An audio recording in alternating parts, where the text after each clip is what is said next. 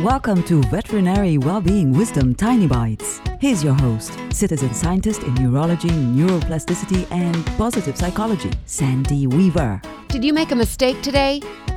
Good. Did you feel any pain today, either physical or mental? Also good. Did you work through a tough situation and bring it to a conclusion? Good. All of these things are good because they prove that you're human and you're still alive. And that's good.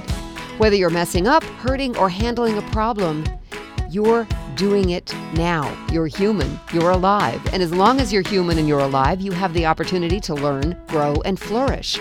Challenges make you stronger, and they are part of the human condition. Embrace the growth opportunity, knowing they come with the territory and they keep life interesting. For tools to create more success in your life, visit centerforworkplacehappiness.com. Want more tiny bites of veterinary well-being wisdom? Subscribe to the podcast and share it with your friends. And there's lots more at centerforworkplacehappiness.com.